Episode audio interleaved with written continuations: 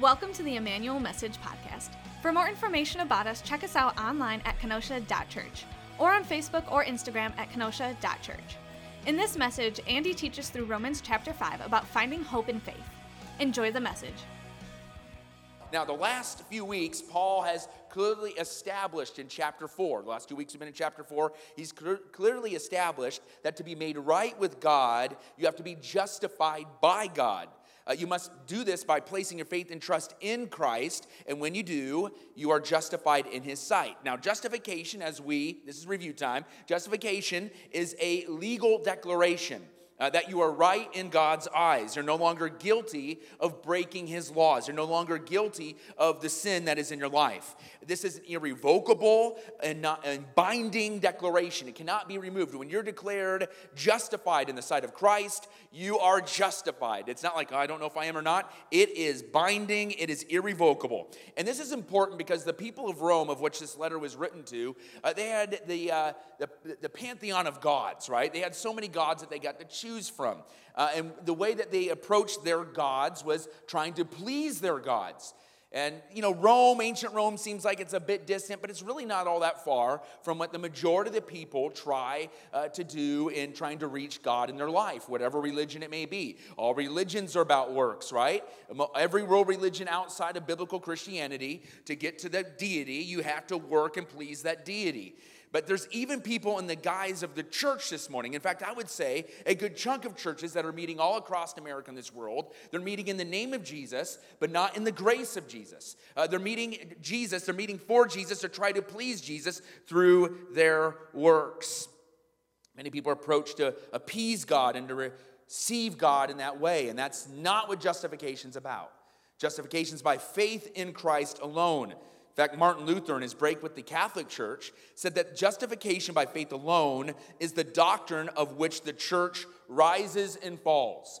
You are not uh, living a biblical Christianity. You are not in a biblical church. If you're online and you go to a church and they say you got to do good works to get saved or you got to you got to please God and maybe you'll get saved, that is not a biblical church. A biblical church is we bring nothing. Jesus provided everything and we need to receive it. He died on the cross for our sins. He rose from the dead, and when we say yes to Jesus, we're declared not guilty of our sins. It's a pretty good deal, isn't it? But I believe the reason why many Christian churches have emptied over the decades is because they began to subscribe to a false gospel a gospel of works, a social gospel, a progressive gospel, a mindset that humanism can save us. And it's invaded the minds of many, and it's the reason why I believe many have left those churches because they get tired. If you try to please God by your works, you are going to tire out and you're going to give up. That's why grace is so beautiful is because grace receives us exactly where we are. God takes us where He's going. The core of the New Testament is that Jesus paid it all. He footed the bill, He paid our debt, He canceled what we could not pay. And by dying on the cross, declaring it's finished. He breathed his last, and with the veil tearing in two, we know that we are now invited into this life. And when we are, when we step into it, we are justified, declared not guilty. So today, we're going to move from what's it mean to be justified to how do we live a life that's been justified. All right, we're going to get practical here today. So here's a question I have for you before we get into today's content. Is honestly speaking here, do you feel hopeful? Where's, your, where's your hope quotient? Is it, is it going up? Is it down? Kind of the same? Do you feel hopeful in your life, uh, in your circumstances? Answer that honestly. All right, now as you're answering that honestly, I got to tell you an awesome story, all right? Of course, you know, when I'm, when I'm going to open up the Word of God, I always have to tell you something uh, that I think is absolutely amazing. And I want to tell you about uh, a man who had a number of exotic animals, all right? Uh, he had a number of animals, number of pets that would probably illegal to have. No, I'm not talking about the Tiger King, all right? Uh, what I'm talking about uh, is a another type of king. This guy owned the meanest animal on the planet. He owned a polar bear. I don't know what his name was, so I'm going to call him the polar bear king, all right? This polar bear lover had a polar bear in his yard, and I know what you're thinking. You're thinking, Oh, the nice, cute polar bear. I wish I had one in my yard. I saw one on the Coke can. I saw one in their struggle when they fell off that little iceberg and they were swimming in the Arctic. Oh, they're such great pets. No, they're the meanest animal on the planet, all right? They are mean, and yet the polar bear king, he wanted one. Now, Alice and I, when we uh, go up to Alaska on a couple of occasions, we drove all the way to the Arctic Ocean. And there are warning signs everywhere to beware of polar bears. Now, the first trip that we took, we didn't really know that, and we pitched a tent, or we attempted to, in polar bear country. We'd have been dead meat, all right? But literally, it was too windy, the tent failed, and we ended up just sleeping in the car. I think that was the Lord's divine providence of keeping us alive, all right? Uh, but when we went into this last town, it's called Dead Horse. They named it Dead Horse because back in the day, if your horse made it, it was dead, all right? So we went, went to Dead Horse, Alaska on the Arctic Ocean. Literally, they warned you look out for polar bears. In fact, there was one warning, it said, warning polar bears have overrun the city. And so here in Kenosha, we worry about squirrels. They worry about polar bears in this town, right? And the reason being is it is the fiercest uh, mammal on, on the planet that walks on land. It is literally the equivalent, our equivalent of today, of a Tyrannosaurus rex, right? They can outrun any human. They, will, they look at us as food, unlike the other bears. We are food to them. Uh, if, if, if, they see you, good, they're going to eat you, all right? Uh, they can smell you. For, yeah, look at that. That's a guy that was taking a picture of one. That is a real picture, all right? National Geographic uh, documentary, I think it was the BBC reporter that was inside this little, uh, this little contraption, and the bear literally tried to bust this whole thing apart to eat him, all right? So think of that the next time you see that cute, cuddly Coke bear, all right? But they can smell a thousand times greater than a human being. So if you're literally miles away, they can sniff you and they're going to eat you. These things are fierce. And so, of course, the polar bear king, um, he, he, his story doesn't end because he was eaten. That's, that, I'm just going to give you a spoiler word. It doesn't end bad, okay? That's not where this is going. Uh, it actually takes a, a weird twist here, is he had him in this electrical cage. And finally, as this bear was getting older, he's like, you know what? I'm going to remove the electrical cage. He deserves to walk around. So he got rid of the electrical cage. And you know what the bear did? He had this whole yard to which he could walk through and have freedom, right? He stayed right there. He stayed as if the cage had never moved. It just dumbfounded the polar bear king. He, he just, why, move, you're free, you can go about, move, there's so much food. But he had been conditioned so much with the imprisoned electrical cage that he was in, he did not move. And as I was hearing this story, I couldn't help but think of many, many followers of Christ today. We are imprisoned by sin. We're imprisoned by the life of, that, we, that we once lived. And in Christ, that cage is removed.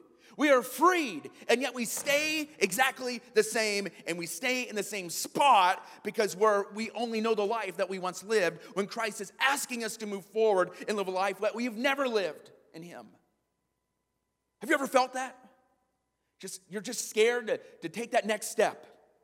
Well, if you're in Christ today, and I know there's many people here today that maybe you're checking these things out, and I'm going to invite you to, to uh, follow Christ today. All right, so I want you to consider that. I want you to consider Jesus if, if you know you're not a follower of Christ. But for followers of Christ, I want you to know it is not normal, it is not biblical for us to stay the same. And yet, many of us, we feel we stay inside that cage, uh, that, that cage of, of our past. And God is saying, step out. Step out. Here's our main point. You're going to want to write this down. You're going to want to take notes because uh, when we're in a book study like Romans, you won't remember a thing. Neither will I. All right? So take notes. All right? Main point when you are made right, you are set free. When you are made right in Christ, you are set free. Before a person is in Christ, they are enslaved to sin. They are dead to sin. The Bible says you were once alienated and hostile in your minds. We were dead in our trespasses, scripture goes on. But God demonstrated his love toward us that while we were yet sinners, he died for us. He went to the cross on account of you. He saw you and he wanted to make right what we made wrong. So when you place your faith in Christ, when you place your trust in Him alone, you are made alive, you are justified. Let's go to Romans 5, chapter 5, verse 1. 5, verse 1. Therefore, since we have been justified, there it is, by faith, we have peace with God through our Lord Jesus Christ. Let me read that again. Therefore, since we have been justified by faith, we have peace with God through our Lord Jesus Christ. So, when you are made right, you are no longer enslaved to your sins. Your vice, your addiction, your depression, your anxiety, your past, it is all past. It is not a part of your identity. You are set free. Church, when we realize what Jesus did for us and that we are free, that we no longer have to stay where we were, but we can walk forward and where He's going, we're free. This should well up celebration in our heart, church. This shouldn't be like, I think that deserves a golf clap, or I think I just want to ponder this. No, this is something that this is the core of who we are. This is why we continue to go. This is why we have hope when we wake up in the morning is that in Jesus Christ, we're not just justified, we are set free. Not to be yourself, not to find yourself, not to be your true self. That will find you in prison again. No, it's to free you, to find yourself in who Christ has made you in Him alone. Church, we have a lot to celebrate this morning, don't we? To know that we have been free. Do you feel it? Do we celebrate in it? We are free. We're free. You are made right, you're set free. And when you're justified, you can begin to walk with a new step. When you're right with Jesus, we're going to look at that you have peace with God, you have favor to stand on, you have joy to move forward, and you have reconciliation to live by. Let's take a look at that first one. When you're made right, you are set free. Number one is when you're right with God, you have peace with God. Let's go back to Romans 5, verse 1. Therefore, since we have been justified by faith, we have peace with God through our Lord Jesus Christ. Now, there's that word again. You know, I love this word, therefore. If it's therefore, it what's it therefore, right? It connects to a preceding argument, all right? The preceding argument was this is how you're justified. So therefore, since we have been justified with faith, with faith, we have peace with God. When you place your faith in Christ, you are given a new identity. And it's no wonder the concept of one's identity is under massive attack in today's culture. Satan wants nothing more than for you to have a distorted view of what your identity is all about. The so called truth of our day is that identity can be made or molded into anything you want it to be. And it's which you choose your identity, of which you try to find your significance and your acceptance. The enemy knows this, and he knows that if you try to find your acceptance and your identity in anything other than Christ, your defeat is all but assured. That's what he's after. That's why he wants uh, identity and want and have identity confusion in our culture today. And that's why our identity must be found securely in Christ if you are to find your identity of what you are made for. You are made on purpose for his purpose. Uh, he has wound up our clocks and, and, and the way that we tick, we'll never figure out how we tick if it's not in Christ. Someone recently told me of a story of someone they uh, knew that used to go to church. Um, it wasn't here, um, but they shared with me this week, actually, uh, like someone that was part of a church. And, um, and he, he saw them after many years and he said, Billy, I haven't seen you in my church for a while. Where, where, where have you been? And Billy's like, Oh, I love Jesus. Really? Like, are, are, do, you, do you read your Bible? Do you go to church? Are you hanging out with Christian friends? No. But Jesus and I, we're doing good. Like on a scale of zero to 10, I'm an eight. All right? It's like, Really? You're an eight? Yeah, man, I'm an eight. So, like, what do you do with your spare time? Oh, yeah. What I do with my spare time? Like, I get high. You know, when I get up, I get high. You know, that's, that's what I do, right? And it's like, but I mean, Jesus and I were eight out of 10. And, and, and he was saying in between all this talk, there was, you know, a number of four letter words. And so he was just dumbfounded and confused that this person thought they were good with God, but their life was anything but good with God. Paul told the Galatian church this I have been crucified with Christ, and I no longer live, but Christ lives in me. The life I now live in the body, I live by faith in the Son of God, who loved me and gave himself for me. There needs to be a clear difference. If you're justified in the Lord, there needs to be a clear difference. If there's no clear difference, you either have misunderstood the gospel or you have never believed in the gospel. So, are you right with God? Are you growing in Christ? Is there a difference? When you're crucified in Christ, your old self dies. It's dead, gone. Now, the reason why you can be still live out or have temptations is because we still live in a fallen body and we still remember how to live from the past. But I want you to know you're no longer enslaved to that. The cage has been removed. We've been crucified with Christ. I no longer live, but Christ lives in me. It is not the old life with Christ added and sprinkled into it. No, rather, it's Christ gives us a whole new life, new thoughts, new decisions. We hear his words differently. When you are justified, you are a new person. Uh, you're not perfect, but you're new, living a new way. So notice in verse 1, it says that since we have been justified by faith, we have peace. I want you to look at that phrase, we have. You know what I love about that phrase? It's so easy just to read and go right by. That phrase, we have, means we have it. It's ours. It's not something we're looking for. We have it. We have peace with God. Now, so many of our blessings of, of God, when we place our faith and trust in Him, are future. Uh, we know that when you place your faith and trust in Jesus, there is a future blessing of when Jesus Christ comes back and we go to be with him in heaven. We'll, get, we'll receive a glorified body. We'll receive heavenly reward. We'll receive bodies that won't tire, uh, that, that won't have disease, that won't die. These are future uh, rewards. These are future blessings. The, the biggest future blessing is that we'll be before God, his throne, Jesus Christ, and we'll worship him face to face. That's the greatest blessing. But we see here right now, we have a blessing blessing that is yours right now. We have peace with God. It's easy to blow through this. It's easy to read this and say, peace with God. So if I place my faith and trust in Jesus, everything's going to get easy. Have you thought that before?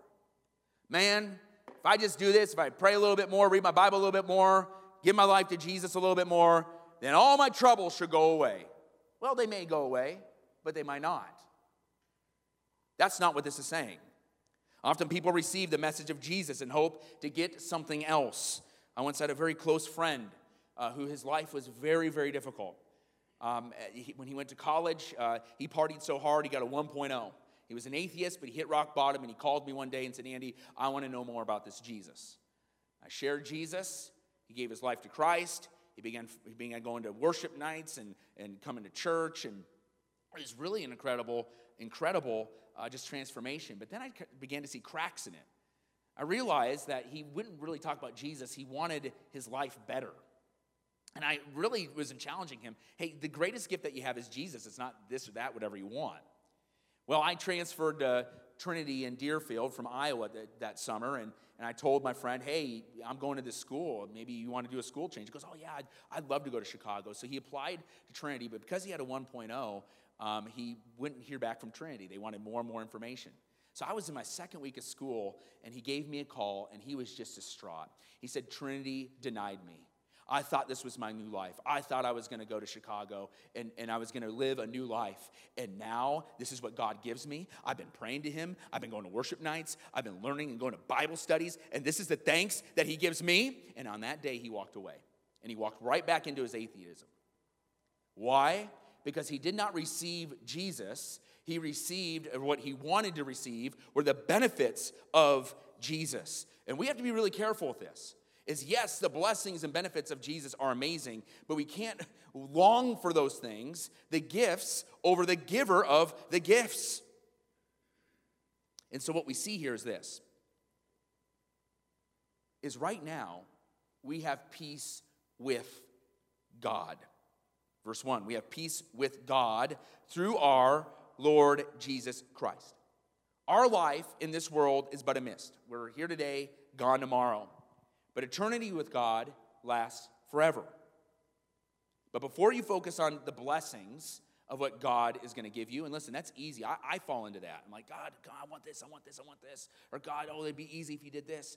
Before we focus on the blessings of God, and listen, sometimes we, we I think, overcompensate where we don't talk about the blessings of God. Uh, that's, that would be to not be thankful, all right? God blesses us, all right? He blesses us with many things. But we can't do that at the expense of knowing that we have peace with God. That the blessing is that we've been made right with God. That needs to be paramount. To understand the hopeless state that we were in without Christ will prevent you from really understanding the great salvation and peace one has in Christ. In Christ, we have peace with God, which means no matter what circumstance that you go through, you know what's unmovable and unshakable is that you're at peace with God. When the world seems like it's at war, when your family's at war, and you're praying your guts out, and you want God to intervene, you know no matter what you say, no matter what happens, is that you have peace with God. And it should well up excitement and joy in us because we realize this whole ground may shake, but what's immovable and unshakable is I'm good with God. In Christ, we have peace with God. This isn't a subjective peace, it's an objective reality. So, are you experiencing this joy this morning? That you've been made right with Christ? Seriously, like if it's just become routine, we got to repent of that. We need to be so overwhelmed with joy, so overwhelmed with gratitude and worship because of what Christ has done. If we go before God in stoic, it is an affront to Him. Oh, oh well, yeah, thank, thanks for doing that. Yeah, I, I thank you 35 times in a row. Some of you aren't words of affirmation people. Listen, it's not about God is needy for your affirmation, He is worthy of your praise. Are you joyful that you have peace with God? If not, what's preventing it? Our hope is not in ourselves, our possessions, or our positions, or our human relationships. Our hope is found in nothing less than Jesus Christ and his righteousness. Uh, and when you place your faith and trust in Him, you have the immovable, unshakable reality and gift and blessing right now. You have peace with God. So when you're made right with Christ, you're set free, and immediately you receive the gift of peace with Him. He is for you, not against you. When you're justified in Christ, you have this unshakable peace with God. Secondly, when you're made right with God, you have favor, His favor to stand on. Romans 5 2. We have also obtained access through him by faith into this grace in which we stand and we boast, some of your translations say, rejoice in the hope of the glory of God. When you have faith in Christ, your footing is on the firm foundation of his favor. It's not that you're just right with God and you're at peace with him, he favors you. You, like if, if you're in a sporting event, you know the parents you wear the big buttons. And I don't know if they do that anymore, but they did that back when I was in high school. And my parents would wear the big buttons. It was so embarrassing. Listen, Jesus would be sitting in the stands with a big button with their face on it because he favors you. We stand on the firm foundation of his grace. Not works, but grace. How many of you heard this phrase growing up? You better shape up because you're on thin ice. Don't try me, right? You're on thin ice, buster, right? And you, sometimes you, you heard that as a kid. Maybe you told your kids that. Maybe you heard it from your boss and you're like, oh no, right? You know it's a bad phrase. It's a scary phrase because at any moment you could get the wrath of your parent, your boss, your friend, or whomever, right? Your spouse, whoever. But you know what's scarier than the phrase, you're on thin ice? Thin ice. Ice is amazing. It, it, it could be so thick that you could drive literally a dump truck on it, but then you get a nice 60 degree day and you can't even walk on it, right? Ice is so peculiar. Uh, in fact, I remember just a few years back, I think many of you uh, that have been in the area for a couple years are going to remember this, but at Lake Geneva's Winter Festival, right? One of the things that they did up into this year, up into that year, particular year, they would park their cars on Lake Geneva. It's pretty cool. It's like, where are we going to park? We're going to park on the lake. Like, how cool is that, right? It was like one of the features of the festivals, right? And so they did as they did every other year, but something happened somebody didn't check the depth of the ice, all right? It was strong the day before, and they're like, oh, you know, it'll be strong today. So what they do, the car parkers are bringing the cars on the, on the Lake Geneva, right? And then a couple hours into the day, guess what? Everybody looking at their ice sculptures, everybody doing their shops, their heads all turned towards the lake, and they're like, oh, look at that. They all get out their phones. Why? Because 15 cars fell into the lake. It was thin ice. Look at that. It made national and world news. That was somebody's big mistake. Somebody didn't warn that person, hey, you better watch out. Your car's on thin ice, right? Thin ice. If you've ever been on it and it begins to crack and begins to creak, it's a scary thing. You're like, am I going to make it, right? If you're a child of God, if you place your faith and trust in Jesus, the Bible says you're a child of God. If you've been justified, declared not guilty, if you're standing on His grace this morning, you don't have to worry if it's cracking. You don't have to worry if you're gonna fall through. You are standing, everybody say standing. We are standing on the firm foundation of His grace, which can be translated His favor. That word standing in the original, it shows a, a quality of fidelity, a quality that, that it will not break through. Stands carries that it's immovable and it's permanent. When you know the foundation of which you stand, no longer has to be that you're trying to prove yourself to God. You know what happens? You take your attention off yourself and trying to prove yourself, and you move your attention to Almighty God who's proved everything and says, Follow me. In His grace and His favor of God that's on your life, when you went from not being right with God to being forgiven, you must understand that it's just not that He swept it under the rug. It's just not like, I know you did some wrong things. You know, when a, when a kid gets in trouble and they're on thin ice, and they make right with their parents, the parent will always say, I know what you did was wrong, and you're okay now. You're ungrounded, but I got my eye on you.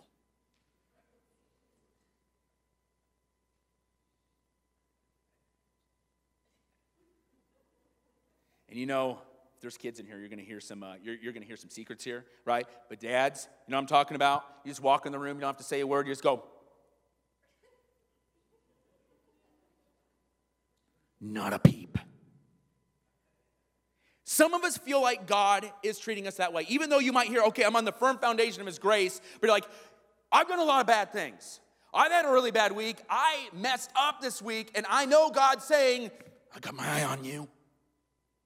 And when you begin to look at God that way, guess what you're forgetting? The firm foundation of the grace and favor He has for you.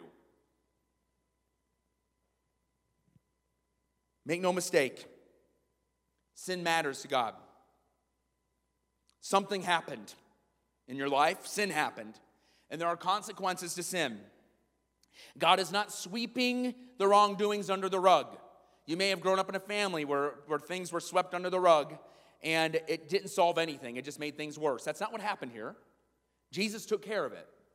He took care of what we could not do, He took care of it by standing in our place, by being the perfect substitution and sacrifice. And we're standing in that firm foundation, not because God's like, I'm just not gonna, I'm just gonna ignore it. No, He didn't ignore it, He dealt with it. He dealt with it. And when you try to stand upon your own works, you step off the firm foundation of His grace his undeserved favor in your life. You know what happens when you try to stand on your own works? And listen, every single one of us, we do this. It, sometimes it's a slow fade. Sometimes we're just having a bad day. It's like, I'm going to try to prove myself, whether it's to God, whether it's to somebody else. When you are trying to prove yourself and your goodness by what you do, what you are doing is you're opening yourself up to the accusations of at least a bad conscience, but more importantly and more dangerously, a powerful enemy. The Bible calls the devil the great accuser. Which means this when you are trying to push your perfectionism on yourself and through your life, the accuser will always be there to tell you where you're wrong and how bad you are doing it. And the, his reasoning is very simple. Is he wants to make you so dejected that you give up and you give in. And so it could be a vice, it could be a way of thinking, it could be uh, a, it could be a toxic friendship, whatever it is. And so the accuser is, is accusing you of how bad you're doing it. He begins to attempt you to go do the very thing that you're feeling bad about. So you'll give into that temptation, you'll take a second look, uh, you, will you'll, you'll go back to your addictions, whatever it is. He, he'll tempt you to go into it. And then what he does once you go in and give into that thing is he trades his pitchfork for a little halo. And he begins to accuse you again and saying, How dare you? How dare you? Do you know what you did? Oh, you thought you were perfect. And then you went ahead and did this thing. And now you want to go to church on Sunday? Now you want to watch church online? Uh, now, now you want to, you're, you're supposed to invite somebody to church today, and you did that. You can't show yourself there. You can't talk to God. That's his plan. When you no longer stand on the firm foundation of grace, you open yourself up to demonic attack. It shows you that indeed you can't do it by yourself because you can't. It shows all your, your weaknesses, and his, and his job is to deject you, for you to give in, and then to accuse you, and it becomes this downward spiral and cycle. Do you feel his favor this morning? Do you feel like you're standing on the firm foundation of His grace? You know what I love about this? If you're a follower of Christ, you know how you get back on the firm foundation of grace? You just step right back on it. Oh, you don't know what I went through. He does. That's the beauty of free grace. And when we stumble in sin, remember, we're not to sin anymore.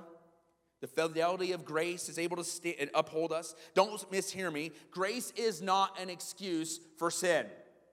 Some people are like, well, sweet. Like, if I could just stand right back on it, man, I've done, I, I robbed 15 banks yesterday, but guess what? I'm fine now, right? No, there's going to be a damage trail of sin, right?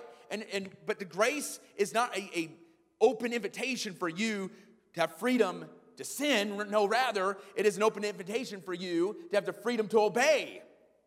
When we realize what great grace we have in Jesus Christ, the freedom that we have in Jesus Christ, it should well up a spirit of worship that we long to be with Jesus, that we long to worship Him, that we long to grow in the things of God, that we long to be under the dependency of the Holy Spirit. If we don't long for those things, something's wrong. And don't like, oh, well, I wasn't doing it good. Yeah, none of us do it good. So stand on grace and say, God, I realize I've messed up. I'm here to receive. That's it. Because we stand secure, we're free from being the point of reference, and our point of reference becomes the perfection of Christ. When you're made right, you are set free. When you're set free, you have peace with God. When you're set free, you have favor to stand on. Third, when you're set free, you have joy to move forward. Back to Romans 5 2. We have also obtained access through him by faith into this grace in which we stand, and we boast or rejoice in the hope of the glory of God. Because we have the firm foundation with the favor and grace of God, Jesus Christ, we are enabled to rejoice. We, we, we are able to rejoice. We're commanded to rejoice to any and all circumstances. We have no reason to fear no matter what life will bring. The hope starts now. Because you have peace with God, you have hope. Because we have grace that we can stand on, we have hope. And because what we have hope, guess what we get to do? We can rejoice, and it's not empty rejoicing. You know what empty rejoicing is? I've emptied rejoiced before. It's where I'm singing worship songs, but my mind is divided. I am more enamored by the thing that's going wrong that I'm not trusting God and praising Him alone in that moment. It's called double minded praise. It's hard to get rid of. But you know what I do when I have double minded praise, whether it's reading God's word or I'm trying to listen to the voice of God or I'm, I'm, praising Him? What I do is I say, God, help me. Help me right now because right now my heart is not fully devoted to you. Help me in my focus. Help me in my trust. Help me to fully stand in the firm foundation of your grace. Help me have joy. Our hope our joy, is what we see right here in verse 2, is in the glory of God. Our hope is in His glory, in His second coming, in who Christ is, is making us to be. But you know, it's quite impossible to put to words what exactly the glory of God is. In fact, it's become almost a throwaway term for, for many followers of Christ, right? Like you can say anything and then end the sentence with, to the glory of God. Just try it today, right? Man, I'm gonna go to Taco Bell to the glory of God, right? Oh man, I'm gonna read my Bible today to the glory of God. Man, I'm gonna talk to my neighbor today to the glory of God. You know, today I'm gonna go to Six Flags to the glory of God, right? Uh, you know, tonight I'm gonna go to bed at 8 o'clock to the glory of God. It, it's become almost a byword or a byline to give ourselves excuses to do whatever we want because it's to the glory of God, right? What does that mean? What does the glory of God mean? Well, you know who knew more than anybody in the New Testament? Was the writer of Romans, the Apostle Paul. You want to know why? He was caught up into heaven. Did you know that? He took a, he had a little vacation. He went to heaven for a little bit, all right? he talks about this to the Corinthian church in 2 Corinthians 12, 4. He said, I was caught up into paradise and heard unexpressible words which a human being is not allowed to speak. He was so changed. He was caught up uh, into the heavens. He, he didn't know whether a body or whether it was a vision, but he saw the glory of God. And you know what? That changed him and in a way to where he, whenever he wrote to the churches and he talked about the glory of God, he's like, don't miss this. This is where our hope's at. You want to know why? Well, how do you know? I've seen it. I've seen it. Don't miss this. If you if you live for anything else, if it's not for the glory of God, if it's not for eternity, you are really selling yourself short. And it's not about the blessings you're going to get. And oh boy, there's going to be a lot. It is because we get to be before God. We get to be before the Lord God Almighty, Jesus Christ, in heaven forever. Paul was caught up. He was raptured. That, that's the same word, by the way, uh, 2 Corinthians 12, 4. When he was caught up into paradise, that word caught up is the same word which we get rapture from. It's the same word that is used uh, in, when the Bible talks about that we will be caught up uh, in the second coming of Christ. Paul was raptured into heaven and he was changed. And when you experience the glory of God, you're going to be compelled not to live for your own glory. You're going to realize that living for your own glory is is short sighted. When your hope is in the world's glory, you'll be sidelined. But when your hope is in the glory of God, you will not only not be sidelined, you'll know how to get through every and all circumstances of life. Check out verse 3. Not only that, but also we boast in our afflictions, because we know that the affliction produces endurance, endurance produces proven character, and proven character produces hope.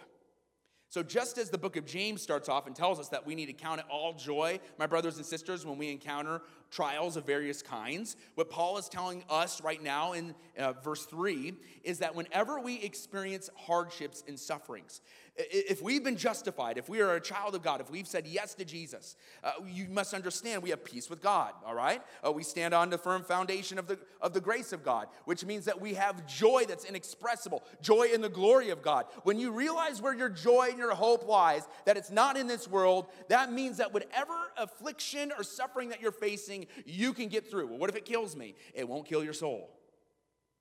Did you, did you think about that? Like, I live in this scenario is what's the worst that could happen? sometimes it's really bad. But if you're secure in Christ, we could be nuked and we'd be in heaven.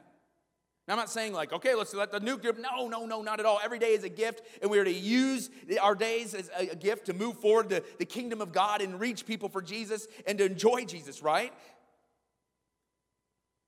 But the thing is this our afflictions are for our good. This is, this is what I mean, though. Sometimes you may have met a follower of Christ, or sometimes even on some Christian radio, they're like this Yeah, good morning, everybody. And yeah, you know, I mean, uh, our house burnt down last night, our dog died, and my whole family got kidnapped. And uh, but uh, man, I'm just having a really good day in the Lord. The temperature's uh, 45 degrees out today. Uh, traffic's light. I'm like, seriously? Wasn't quite that crazy, but it's like, seriously? You're having a bad day, dude. You don't have to smile. Like, I mean, you don't have to pretend smile, right? You can say, hey, I'm struggling today, right? Like my, my dog died and the house burned down, my family got kidnapped. I still went to work, don't even understand that part, right? But here I am. I need your prayers, but I want you to know that even in all that, God is faithful and I'm at peace with him and I'm standing on his grace this morning. You get what I'm saying? That him, great is his faithfulness, you know? Or, you know, uh, great is his faithfulness needs to be the, the song of our heart, right? Or that song, It Is Well. Did you know It Is Well was written after the hymn writer lost his whole family? How is It Is Well? No, it wasn't well in his life, but it is well in his soul. Why? Because when our souls know that we're at peace with God, we're standing on the firm foundation of grace, we can have joy and move forward in any and all circumstances. Amen?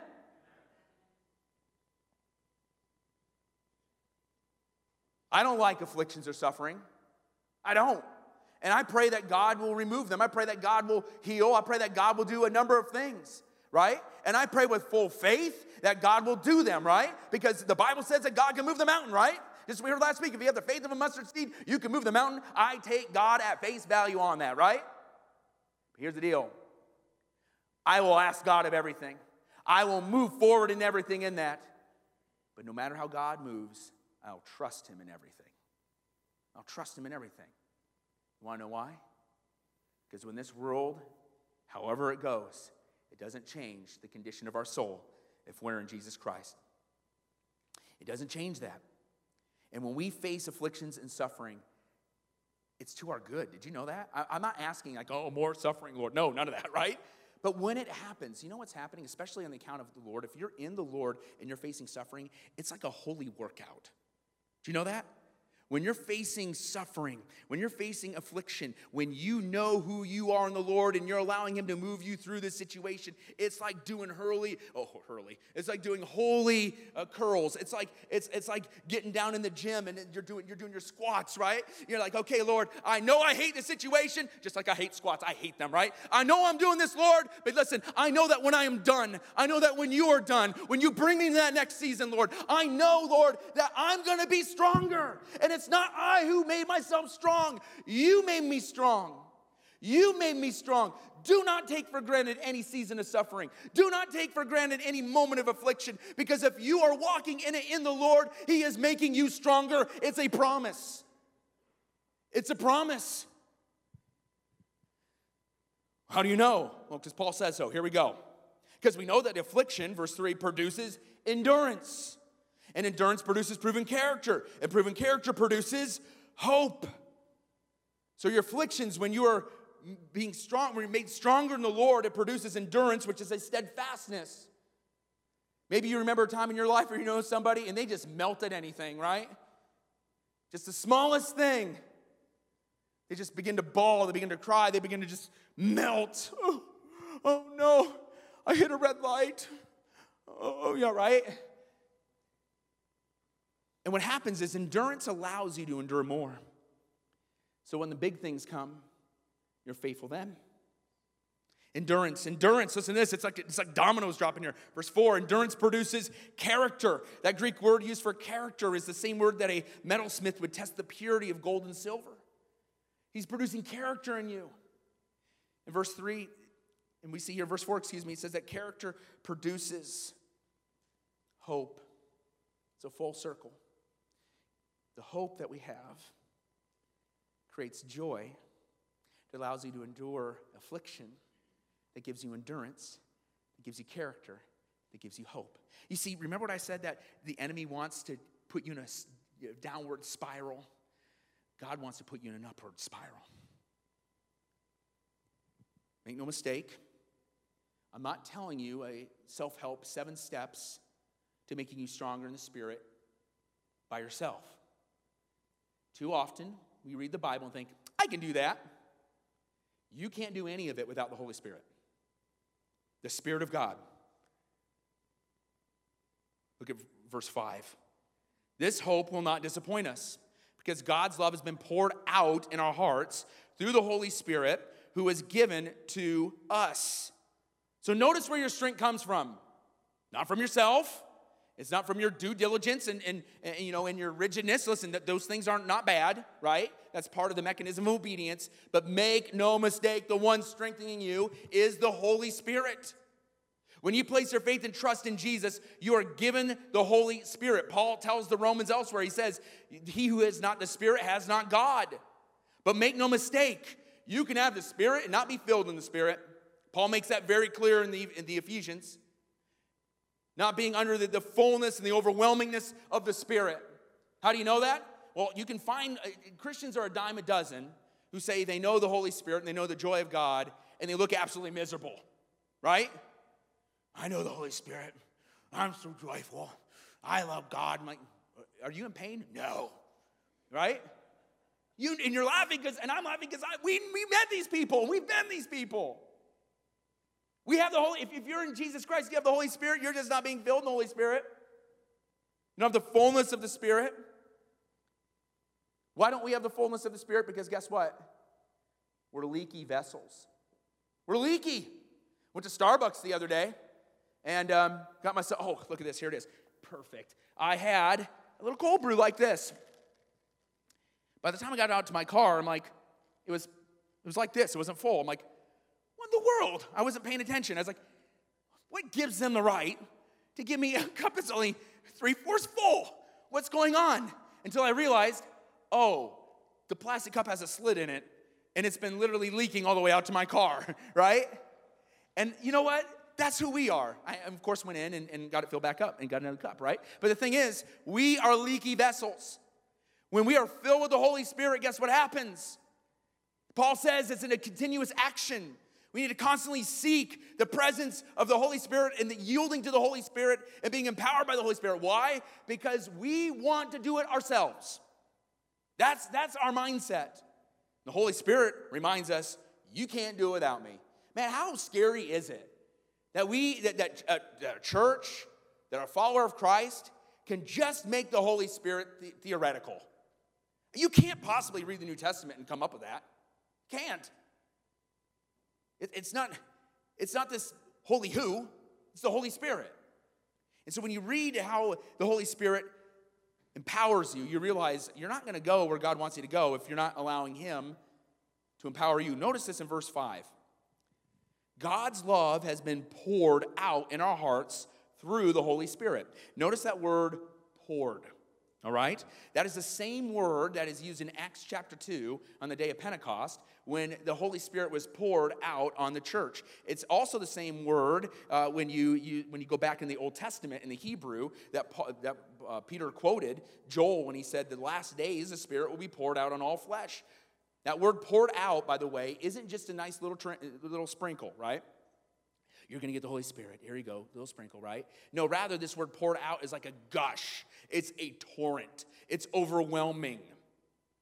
So, without the Holy Spirit, we will operate in the flesh at best. Without the Holy Spirit, you will grow restless. Without the Holy Spirit, you will not grow. But with the Spirit, you will grow. You'll be able to carry loads that you're unable to carry otherwise. You'll, you'll experience the kingdom of God working through you, and you will experience joy that's inexpressible.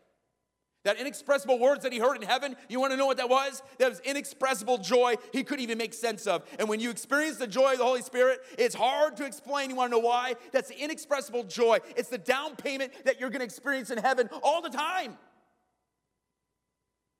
When you're made right with God, you are set free. You're set free to have joy in the Holy Spirit.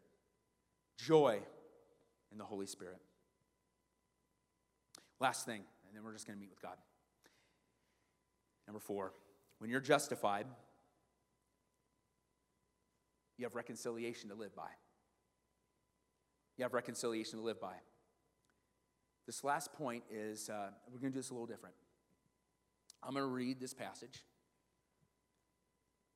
I'm going to give a few comments on it. And then we're just going to meet with God. All right? So drink it in as I read this. Romans 5 or 6. For while we were still helpless, at the right time, Christ died for the ungodly. For rarely will someone die for a just person, though for a good person, perhaps someone might even dare to die. But God proves his own love for us, that while we were still sinners, Christ died for us. How much more then, since we have now been justified by his blood, will we be saved through him from wrath? For if while we were enemies, we were reconciled to God through the death of his son, then how much more, having been reconciled, will we be saved by his life? And not only that, but also boast in God through our Lord Jesus Christ, through whom now we have received, here it is, the reconciliation. This is the gospel. Man, you could take Romans uh, chapter 5, verse 6 through 11. You could just read that to somebody. That is the gospel. Why? Because you're justified to be reconciled. To be reconciled means you're receiving it all. If you want the joy, if you want, if you want to stand on the firm footing of, of, of grace, if you, if you want the, the peace of God, all those things are made possible because you have been reconciled. Reconciliation is a term that brings one into grace. Reconciliation is a word that we often use even when we talk about bills. If you have a bill and it's been reconciled, it means that whatever you owed or whatever debt there was, it's gone. You no longer owe. You know, we live in an age where everybody gets offended about everything. We live in an age, just as Tom asked that question last week, uh, you know, have you lost trust in different institutions? And it was like a shouting match here. Yeah, I lost. It was, it was kind of funny. All right. But we live in an age that's really confusing. But you know what's not confusing, what hasn't changed? The Lord God Almighty, God's Word. giving us instructions and power how to live. The Holy Spirit who enables us to be obedient. We live in a cancel culture where if you did something wrong, or if you offended the wrong person in the wrong time who happened to be in a position of a megaphone, your life may be over. And it's disgusting because it's the absolute opposite of the gospel. The gospel of Jesus Christ is the opposite of cancel culture, it's redemption culture. It's we who were in sin, who had nothing to prove to God, stood as enemies before Him, were forgiven by the blood of Jesus Christ.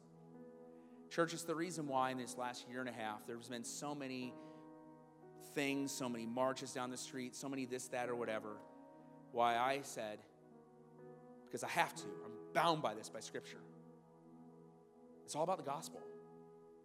The gospel changes everything. Everything. And not a redefined gospel,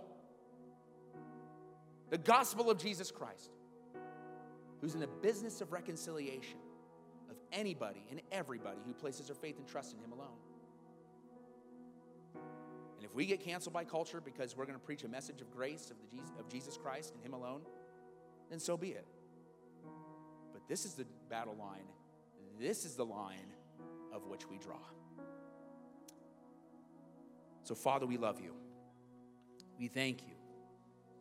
We thank you, God, that you are one that's forgiving. We thank you, God, for your Holy Spirit that enables us to be people of God. Lord, we just pray today for everybody in this room that doesn't know you. In fact, just as we continue to pray, I just want to speak to those who maybe you've never placed your faith and trust in Jesus before. Jesus did not cancel you, He went to the cross to redeem you. And when He went to the cross, He canceled your debt, your sin. He experienced the wrath of God. In fact, on the cross, he experienced the wrath of God so much so he yelled out, My, my God, my God, why do you forsake me? Because he was experiencing the wrath of God on the sins that he was being punished for on your behalf. Then he prayed out and he said, Father, forgive them. They know not what they do. The Bible's very clear. For God so loved the world that he gave his one and only Son, Jesus, that whoever believes in him shall not perish, but have everlasting life. I don't know where you're at in this room today, but if you've never personally asked Jesus Christ to be your Savior, if you've never asked Him to forgive your sins, today's the day. Confess with your mouth that Jesus is Lord. Believe in your heart that God rose Him from the dead, and you will be saved. Just tell Him that right now. Right now.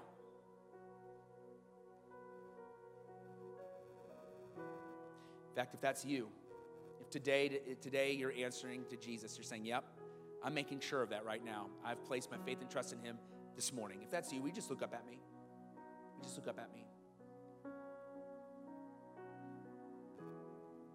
Great. Great. Thank you. As we continue to pray, a couple things. We need to pray that we, redis- that we rediscover the joy of having peace with God rediscover that joy.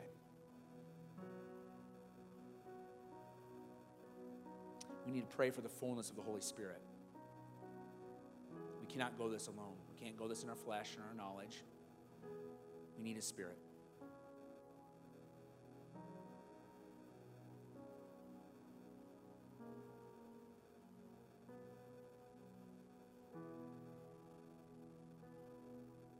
Father, we love you and we thank you so much for what you're doing in this room. I just want to share this.